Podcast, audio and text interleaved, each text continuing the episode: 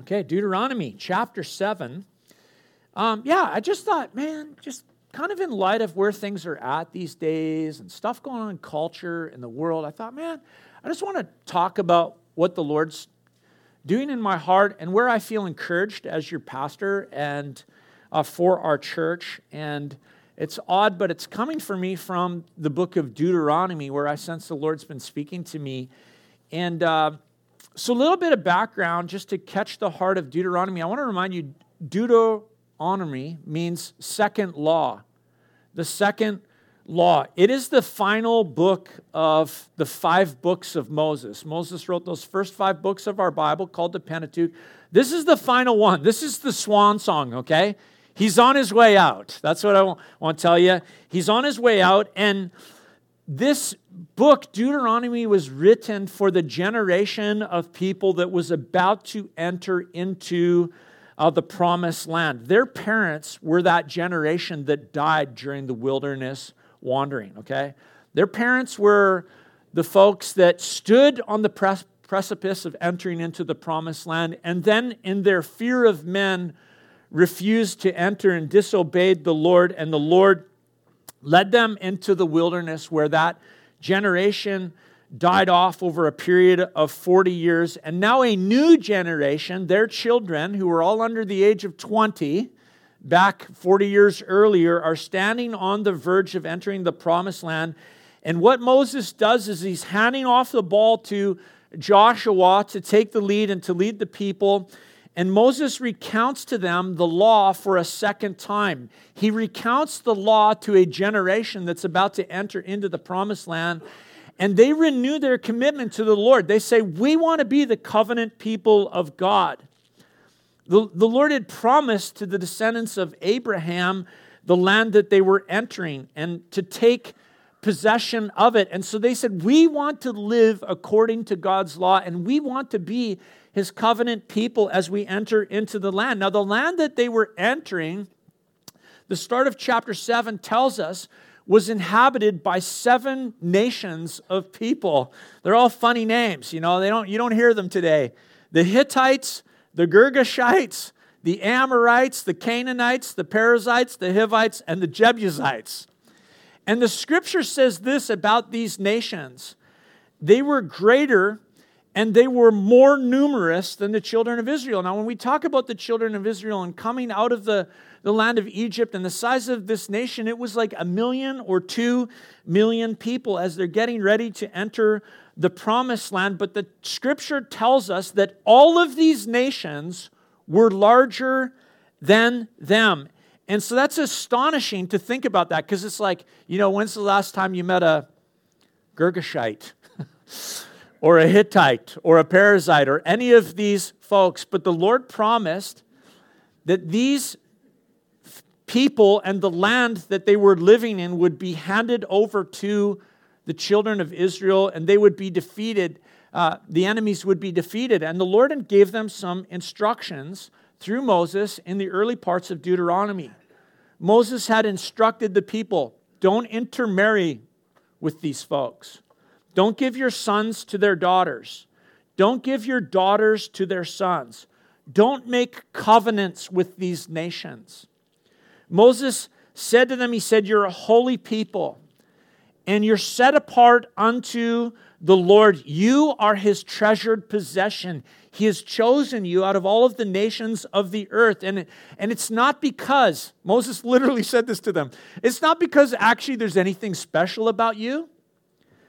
It's actually because you're the fewest of the peoples that the Lord set his hand upon you, and he made you his treasured possession, and he chose you, and he chose to set his perfection, his affections on you, and to give you his law. And, and so, in that sense, I always love this is to realize this that the Lord's choice of them was not something in and of themselves, it was something in and of the Lord. You know, that's true for you too that the Lord set his hand upon you, it's to do with himself, more to do with himself than it is to do with you. And he set his hand upon you, and he set his hand upon Israel, and he brought them out of the house of slavery.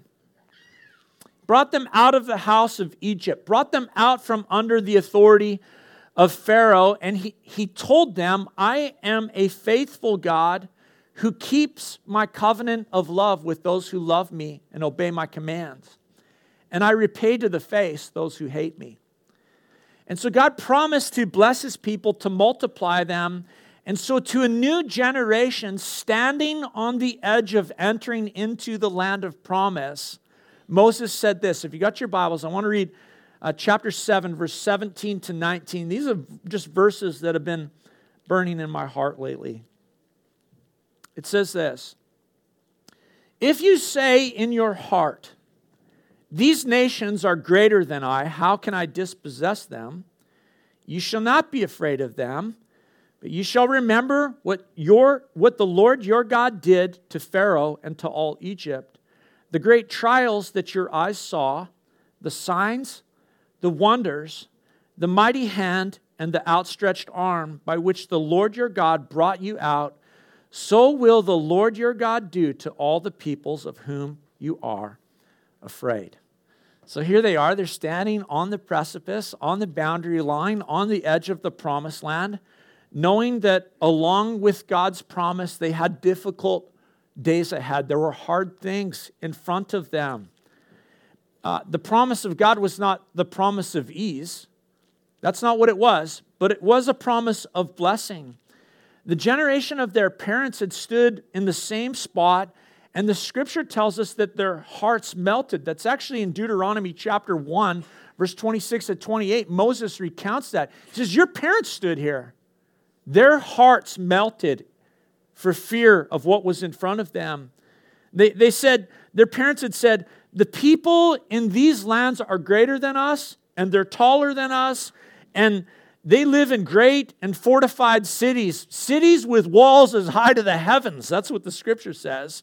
And their hearts melted, which to me is an interesting way to describe something that can happen to the heart. To say it melted. A, heart melts, a heart that melts is one that's lost its courage, one that's faint, faint hearted, a discouraged heart. Their hearts melted when they considered the nations before them, and their hearts melted when they considered the challenges before them. And to me, this is a, a passage that I've found very encouraging lately because it deals with the human heart and it points the human heart towards the Lord. It's pointing my heart towards the Lord. And Moses warned this new generation don't have this conversation in your heart. There's certain things that as you're about to enter that which God is calling you into, that you're not to be saying in your own heart. And he says this don't say these nations are stronger than us. Don't say these people are stronger than us. I would say this when our hearts begin to speak like this, when we look out on the world and the self talk starts, and it's a defeated self talk before we be even begin to ever enter into what the Lord has called us into. That's not a good thing. Look at what the scripture tells us is this is that the heart is the wellspring of life. When the word of God speaks of the heart, it is speaking of the innermost person, your affections, the heart, its desires, that voice that's inside of you, the conversation that happens, you know that one the conversation that happens inside, that's the heart. It's the throne room. That's the place where the Lord Jesus Christ is to rule in our lives. And Moses warned the people as that inner voice is speaking, sometimes it's going to say things that cannot be trusted. Your heart will say things that cannot be trusted. We've been, we've been working on some things around here in the church. I said, Peter, I want us to do some like t-shirts, you know, some one-off t-shirts. People do one that says, don't trust your heart, you know, just as a conversation piece with people. It's coming.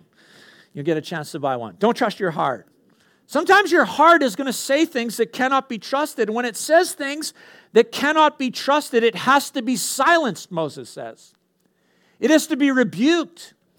It has to be repressed. It has to be corrected. And in the case of the Israelites who faced the challenge of possessing the land that God gave them, the land that God gave them, it meant facing seven nations stronger than they. in, in one sense, it was a singular enemy, but in another sense, seven nations larger than they were, outnumbering them at least seven to one. Those are bad odds. Actually, you know, typically in the Bible, when you almost go through any battle, if you do the math, you'll find this that God's people are often outnumbered 14 to 1. 14 to 1. And it's easy for the heart to begin to suggest this is impossible. This is too hard. This is too difficult. Why bother? Let's not even try. In our time, I think it's easy for the same thing to happen to the church. And so, church, I want to exhort us don't let these conversations happen in your heart. It's easy to look out on the world and say, well, the economy, well, the nations, well, the politicians, well, the globalists, well, the ideologies that are shaping our culture. Do we, should, we, should I make up seven to list off? To say these things and to allow our heart to move into the position of those who have hearts that melt, the defeatist, the bleak, the gloomy, the discouraged, the hopeless attitudes. And I want to remind you, you've been invited into the kingdom of God. And you serve a king who rules over the universe. And he's unfolding his plans and his purposes in this day and in this age. And it's not the time for the heart of the church to melt. Amen? You know, as Jesus was leading his disciples throughout all the villages of Galilee and teaching in the synagogues and proclaiming the kingdom of heaven, he saw that people were harassed and helpless. And he had compassion on them. The scripture says that he saw that they were like sheep without a shepherd. And he said to his disciples, The harvest is plentiful and the laborers are few. Therefore, pray to the Lord of the harvest to send out laborers into his harvest. Jesus said this the problem is not the harvest, but the harvesters. The fields elsewhere, the Gospels tell us, are white, into har- white unto harvest. You know, just coming through Galatians in the last number of months as we've been working through that on Sunday morning, one of the themes that the Spirit of God has stressed to our church and to me personally over the last little bit is that the children of God have opportunities before them. That when you enter into sonship with God, you become his child through relationship with the Lord Jesus Christ. By grace, led of the Spirit, entering into your identity in the Lord Jesus Christ is to let, enter into a life of opportunities, church. A servant has duties and responsibilities, but a son or a daughter with the full rights of an heir has access to the inheritance access to the Father's kingdom, and access to all of the opportunities it affords. In our thinking, the church of Christ needs to move back into the realm of opportunities. And sometimes that means this the heart needs to be corrected. There are certain things that the heart says that need to be repressed, certain things that it says that need to go unheeded or silenced. The heart has to be guarded and silenced when it suggests, hey, we need to melt. You know, this morning I want to remind you Jesus has already won. He has already won. The nations can rage, the nations can plot, but their plans are in vain. That's what the scripture says. That the kings of the earth, Psalm 2, and their rulers take counsel together against the Lord and against his anointed, and the Lord sits in heaven and he laughs, saying, I set my king in his place. I set my king in Zion, my holy mountain. And the word of God instructs us serve him in fear, rejoice before him with trembling. Kiss the Son, lest he be angry and his wrath be kindled against you, because blessed are those who take refuge in him. And so the Word of God always teaches the saints of God that we do not fight for victory, but from victory. So, as the redeemed, blood bought children of God, our position is not a defensive one. I want to remind you of this. Bear with me. Can I share a sports illustration? Okay, can my coaching come out? Uh, you know, when I coached hockey with my boys all those years, which I love doing, I would train my teams with a defensive structure. You know, this is how we're going to defend.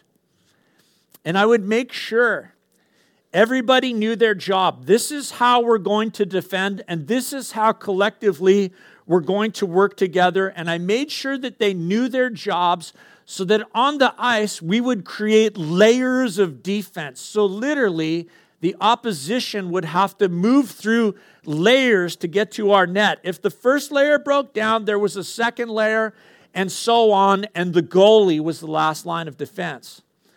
But what I found in coaching was this defense was easy to teach, but offense was a little more challenging. I found that harder to teach. Anyone that coaches can tell you that. Because offense involves more things than just applying some structure, it, it involves a player's natural gifting and skills. You have to allow them to be creative. It, it, it, requires a, an IQ for sports, for like understanding the game. You need a hockey IQ, which can be taught, but not so much. You either got it or you don't have it. It's difficult to teach it. So, what you do is this when you want to teach offense, you teach skills. You train little skills. You develop skills like the ability to stick handle in traffic, or shoot in stride, or to keep your feet moving. Skills that will overcome your inability to think the game so that you'll learn to think the game. Some things are caught and some things are taught. And thinking the game, I would say, is often like this it's, it's often caught better than it's taught. You can explain something until you're blue in the face. I mean, we all have children, we know that. But it can be hard for a player to catch. And defense is easier to teach. So, this is what I would do I would teach the boys when we're being shelled and our opponent is really thrashing us and we get on our heels. I'm going to yell something from the bench. And when I yell from the bench, you all have to know what the job is. And I would yell this House! House! And when I would yell house, they knew all five of them were to collapse to our net to create layers rather than just giving free access to our net. But listen, what I want to tell you is this in the kingdom of God, we don't collapse to the net. We don't do that. We're not on the defense. The church needs to get on the offense, church. We need individual disciples that want to get on the offense. We need a church that needs to get on, uh, we need to be a church that wants to get on the offense and to adjust our thinking accordingly. You say, well, the opponent, they're strong men. Look at what they're doing. Look at their plan of attack. Well, then you better learn how to play offense because the enemy can posture and use whatever tactics he has to show himself greater and stronger, but I would remind you, he has already been defeated. The score's already been counted. So when your heart rises up, followers of Jesus, and it begins to speak to you and point out the strength of the enemy, that internal voice needs to be silenced. It needs to be corrected. It needs to re- be rebuked because it is the voice that gives birth to fear. And for God's people, the Lord is to be our fear. Let me remind you the Lord is to be our fear. We're to fear God. And the Word of God teaches us to fear Him is the beginning of what? It's the beginning of IQ, wisdom.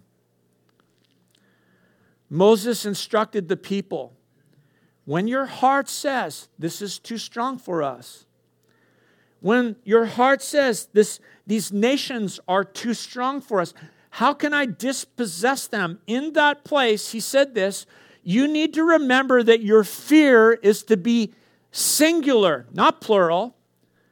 As a follower of Jesus, you're not to have many fears, you're to have one singular fear, and that is the Lord Himself. And so Moses tells the people do this to correct your heart. To correct your heart, remember what God did in Egypt. Remember what God did to the house of Pharaoh and in all of Egypt. We know this that in biblical in the biblical typology, the pictures that the Bible presents to us, Egypt is always a representation of the world and how the world enslaves people. The children of Israel were enslaved in the land of Egypt. Before Christ, you were slave, enslaved to this world, enslaved by sin. You were subject to the appetites of the flesh and all this world could offer. And then Christ revealed himself to you. You put your faith in his work, the work of the cross, the work of his death and resurrection, the work that paid for your sins and its punishment, the work that purchased uh, your redemption from sin and from this world and from death and you were saved. You were saved. You were taken from being slaves to sin of the flesh and, and slaves to uh, sin, and you were set free. Now, for Israel in the land of Egypt, God raised up a man, Moses. From birth, he was set aside unto God while Pharaoh was legislating live abortions in Egypt. He was legislating live abortions of Hebrew baby boys God was preserving and preparing until his people would get desperate enough to cry out to them, cry out to him in their slavery. When the time was right, the man Moses had an encounter with Yahweh before the burning bush, and the Lord revealed himself to him. He said, I am that I am. Who are you, Lord? I am that I am. I will be whatever I need to be for my people. That's what that name means. And God sent him to Pharaoh. He said, You go to Pharaoh and you say, Let my people go that they may worship me. And what was Moses' first response? His first response was this I can't do that, Lord. I don't have the skills. I can't speak. You know, when you read that in the book of Exodus, Lord didn't like hearing that, did he? What are you talking about? And he gave him a brother to go with him. His brother went with him, Aaron. And they went before Pharaoh, and God used these men. And before Pharaoh, uh, 10 plagues came upon the house of Egypt. We know this, that each of the plagues was a direct attack on Egyptian gods. It wasn't like random things that the Lord just chose. He was directly attacking the gods of Egypt and showing his strength to his people and to the Egyptians that he was greater. And it culminated in that final 10th plague the death of the firstborn and the Passover happened, foreshadowing Christ, the Lamb of God who would take away the sins of the world. And then God led his people out by miraculous acts. A pillar of cloud by day in the heat of the wilderness, they had shade and they had protection. A pillar of fire by night, giving them warmth in, in the cool desert and light to see. When they were hemmed in by an Egyptian army, the Red Sea split before them. Who ever heard of such a thing? They walked through on dry ground. And as Pharaoh and his army followed them in, they were washed out in that sea and lost their lives. As they wandered in the wilderness, God provided water from a rock, bread from heaven, shoes that did not wear out, clothes that did not wear out. The Lord led them to Mount Sinai, where He uh, established his worship practices for them and gave them his law and gave them his priests and taught them how to follow. He defeated those who confronted them and he turned curses into blessings. And there were trials, there were testings, there were temptations, there were despairs, times of despair, but their eyes also saw wonders. Their eyes saw the mighty hand of God and they experienced his strength, his outstretched arm by which he brought them out. And the Lord brought them out by his strength. That's what Moses says. You have to remember the hand of the Lord. You have to remember his outstretched arm. And God hasn't led you to the precipice of the promised land and now stand back and say to you, Good luck. Hope that goes okay for you. As if something had changed. He said to them this In the same way I brought you out, now, in the same manner, by all the lessons learned, I will lead you in. Take possession of the land. You know, a generation earlier, when they stood on the edge of the promised land for the first time, Moses selected 12 men, 12 spies, one from each tribe. They went in, they spied out the land, as you know. They came back, and 10 of them brought a bad report and they discouraged the hearts of God's people. Two came back and said, The Lord has given us this land. Let's take it. Let's go now. Let's do this thing for his glory. And Caleb and Joshua were those two men, and God blessed them out of their entire generation. They were the only ones allowed to enter into the promised land, as you well know. 40 years Later, when Moses gave this teaching and handed the reins over to Joshua, Joshua and Caleb were there getting ready to lead the children into the promised land. And the Lord spoke to Joshua, one of those two spies from 40 years earlier, and the Lord said to him in Joshua 1 9, it'll be on the screen, Have I not commanded you? Be strong and courageous. Do not be frightened and do not be dismayed, for the Lord is with you wherever you go. Church, this morning, I just want to exhort you and encourage you in the face of, I don't know, days that seem like great difficulty, in days where you're like, wow, what does the future hold? You need to guard your heart. We're not retreating to the net. We're not on the defense. We're the church of the Lord Jesus Christ, the pillar and foundation of truth, whom He has set in the world to be salt and light for His kingdom. The enemy has his plans. They can be his plans and they might look great to us, but silence the voice. Repress the voice that says, This is too hard. There's too much great difficulty. I would remind you this morning what the Word of God says to the church of God Greater is He that is in you than He that is in the world. When God determines, the enemy is easily annihilated, isn't he? And so we have grounds to be confident. We're standing on the precipice of the kingdom of God, uh, doing amazing things. I think we're on the days of seeing many come to faith in the Lord Jesus Christ again. We have grounds to be confident. Those grounds are the past victories of the Lord who guarantees victory to come. And the greatest victory is through the death and resurrection of the Lord Jesus Christ. And the scripture calls us to live in the power that raised Christ from the dead. Let's not become lethargic or discouraged or take hold of an attitude that would cause hearts to melt, collapsing to the net, so to speak. The gospel is an offensive tool, not a huddling tactic to retract and defend the net until Jesus comes. The kingdom of God is advancing, and Jesus said this violent men take hold of it, which is an interesting translation. Violent men take hold of it, not violent in a negative, harmful sense, but violent in this sense. Those who seek to be powerful and forceful in action, not to harm people, not that kind of violence. It's a term of taking action. And so this morning, I just want to exhort you don't say these things in your heart.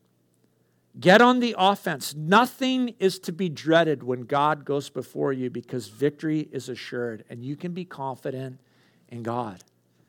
And this morning, we get to do this great action of confidence, and that's this to come to the Lord's table, to be reminded of the very act of the Lord Jesus Christ that leads us to victory and gives us the promise and hope of eternal life. That's the work of the cross. And this morning, uh, we're going to come to the Lord's table and partake of uh, the cup, which represents his blood and the bread which represents his body. And this morning, I just want to remind you if you're visiting with us, um, I want to tell you, we practice here at our church in open communion. You're welcome to participate with us in coming to the table of the Lord and receiving the communion elements.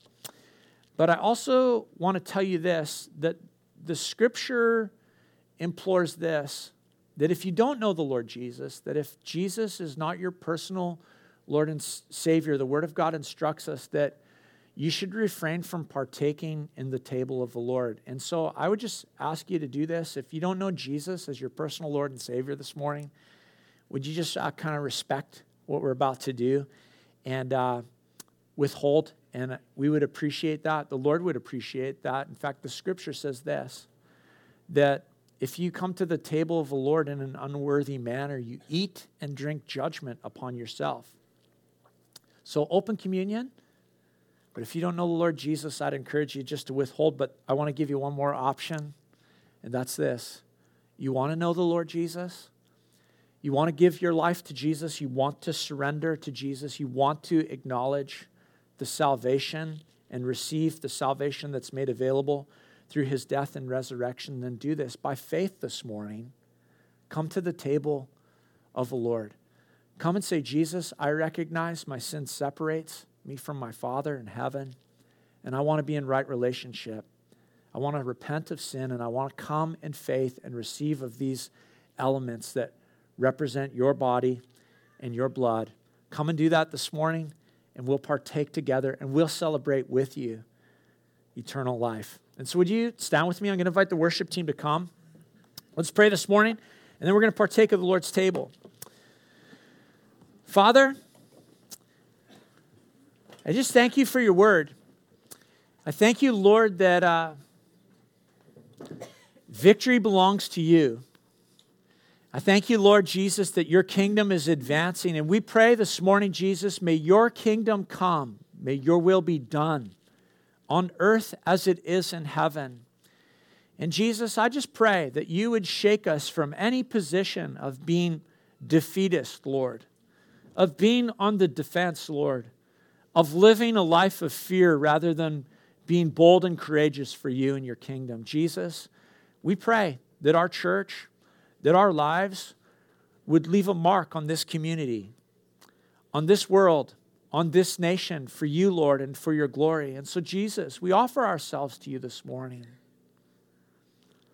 Lord, we offer ourselves to you as living sacrifices. Lord, as an act of worship, we pray, God, that you would just consume us for your glory, for your name, for your kingdom, for your gospel.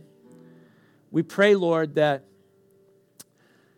you would empower us to proclaim Christ to our neighbors, to our coworkers, to our friends in this community. We pray, Jesus, that we would see your, your kingdom come and advance in Gibsons and that we would watch lives transformed and changed and so, Lord, would you shake us this morning out of any lethargic position, any position of fear, and move us into that place, Lord, where we remember your work and your deeds and all that you've done to save us. And this morning, Lord, we remember the most important one the work of the cross, your death. And Jesus, this morning, as we remember, we want to just offer ourselves to you and look to your great work of the cross to remember, Lord, what you've done, looking backwards, and to, with anticipation, look forward to all that you're going to do. And so, Lord, I pray your blessing on your people and upon our time as we come to the table in Jesus' name.